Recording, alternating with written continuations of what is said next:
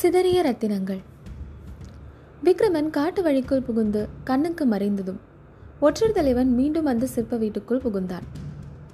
மார்பில் இரண்டு கைகளையும் கோத்து கட்டிய வண்ணமாக சற்று நேரம் அங்கிருந்த தெய்வீக சிலைகளை பார்த்து கொண்டு நின்றான். அப்போது அவனுடைய கண்களில் நீர் ததும்பிற்று.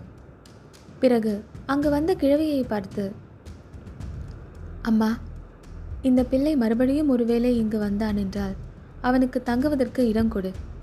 ஆனால் என்னுடைய ரகசியத்தை மட்டும் உடைத்து விடாதே. மறுபடியும் ஐந்தாறு நாளில் நான் வருகிறேன் என்றான். அப்படியே சுவாமி என்றாள் கிழவி. பிறகு ஒற்றர் தலைவன் அந்த சிற்ப மண்டபத்தின் பின்புறம் சென்றான்.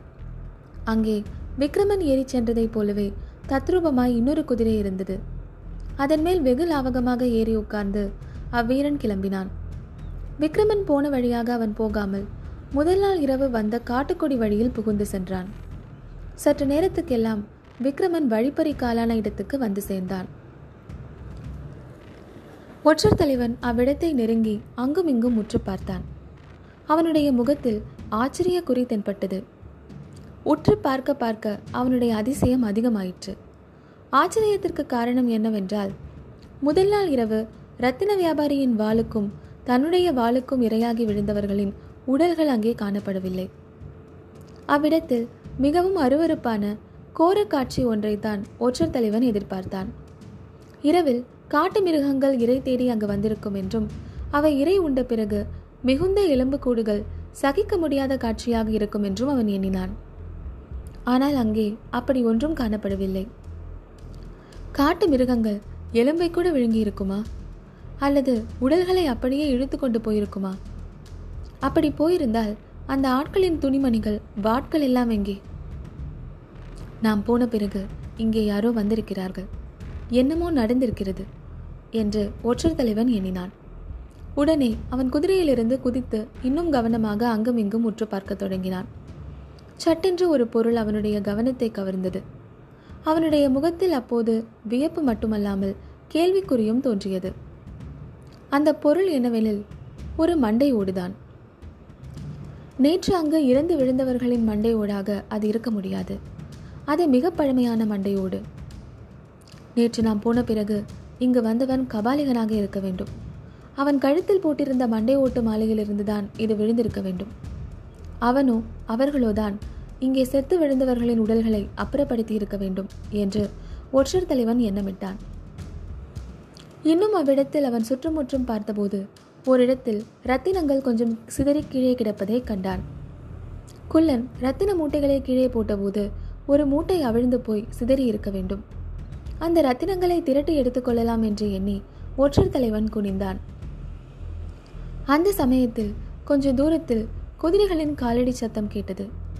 சத்தத்திலிருந்து நாலைந்து குதிரைகளாவது வருகின்றன என்று தோன்றியது. ஒற்றர் தலைவன் உடனே விரைந்து குதிரை மேல் ஏறி அதை செலுத்திக் கொண்டு பக்கத்தில் இருந்த காட்டுக்குள் புகுந்தார். குதிரையை கொஞ்சம் தூரத்தில் விட்டுவிட்டு தான் மட்டும் இறங்கி வந்து சற்று தூரத்தில் ஒரு மரத்தடியில் நன்கு மறைந்து கொண்டான். அவன் மறை அவன் மறைவில் இருந்த பொழுதிலும் பாதை அங்கிருந்து நன்றாகவே தெரிந்தது. அந்த இடத்துக்கு வந்ததும் குதிரைகள் சடார் என்று நிறுத்தப்பட்டன. ஆறு குதிரைகள் மேல் ஆறு வீரர்கள் வந்தார்கள். அவர்களுக்கு தலைவனாக தோன்றியவன் மீது ஒற்றர் தலைவனின் பார்வை விழுந்ததும் அவனுடைய புருவங்கள் நெறிந்து ரொம்பவும் மேலே போயின. அவன் முகத்தில் அப்போது வியப்பு அருவருப்பு கோபம் எல்லாம் கலந்து காணப்பட்டன.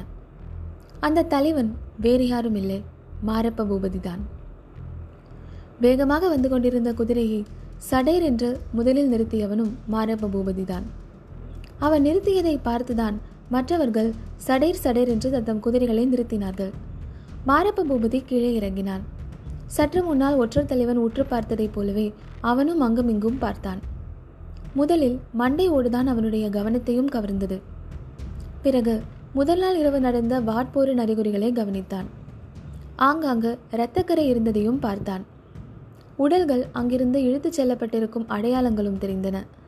ரத்தினங்கள் அவனுடைய கண்களில் பட்டியதும் அவற்றை ஆவலுடன் கைகளில் திரட்டி எடுத்துக்கொண்டான் அந்த ரத்தினங்களை பார்த்தபடியே கலகலவென்று சிரித்தான். தன்னுடன் வந்த மற்றவர்களை பார்த்து பழம் நழுவி பாலில் விழுந்ததைப் போல் ஆயிற்று என்றான். இன்னும் சிறிது நேரம் அவனும் மற்றவர்களும் ஏதோ பேசிக்கொண்டு நின்றார்கள். பிறகு மாரப்ப பூபதி குதிரை மேல் ஏறினான். எல்லா குதிரைகளும் நாலு கால் பாய்ச்சலில் புறப்பட்டன. மாரப்பனும் அவனுடைய ஆட்களும் போன பிறகு ஒற்றர் தலைவன் தன் குதிரை இருந்த இடம் சென்று அதன் மேல் ஏறிக்கொண்டு நேற்றிரவு தான் வந்த வழியிலேயே திரும்பிச் செல்லத் தொடங்கினான். குதிரை அக்காட்டு பாதையின் வளைவு ஒன்றை தாண்டியதும் உடம்பு சிலிர்த்தது. ஒற்றர் தலைவன் குதிரையை நிறுத்தி சுற்றும் முற்றும் பார்த்தான். கொஞ்ச தூரத்தில் காணப்பட்ட ஒரு சிறு பாறைக்கு பின்புறத்தில் கழுகுகள் வட்டமிடுவதைக் கண்டான். காட்டுப்பாதையில் கிடந்த உடல்கள் என்ன ஆயின எனும் மர்மம் வெளியாயிற்று. தானும் ரத்தின வியாபாரியும் போன பிறகு அங்கு வந்தவர்கள் அவ்வுடல்களை அப்புறப்படுத்தி இந்த பாறை மறைவில் கொண்டு வந்து போட்டிருக்க வேண்டும். ஆனால் அவர்கள் யாராக இருக்கும்? அவ்விடத்தில் அதிக நேரம் நிற்காமல் ஒற்றர் தலைவன் மேலே குதிரையை விட்டுக்கொண்டு சென்றான். கொஞ்ச நேரத்துக்கெல்லாம் மாமல்லபுரத்திலிருந்து காஞ்சிக்கு போகும் ராஜபாட்டையை அவன் அணுகினான். அவ்விடத்தில் அதே சமயத்தில் மாமல்லபுரத்திலிருந்து ராஜ பரிவாரங்கள் வந்து கொண்டிருந்தன. பரிவாரங்களுக்கு மத்தியில் குந்தவி தேவியின் பல்லக்கும் வந்தது. பல்லக்கின் பக்கத்தில் ஒரு கம்பீரமான வெண்புறவி மீது நரசிம்ம சக்கரவர்த்தியின் புதல்வன் மகேந்திரன் வீற்றிருந்தான். இதையெல்லாம் தூரத்திலேயே கவனித்து கொண்ட ஒற்றர் தலைவன் அவ்விடத்தில் குதிரையை சற்று வேகமாகவே தட்டிவிட்டான்.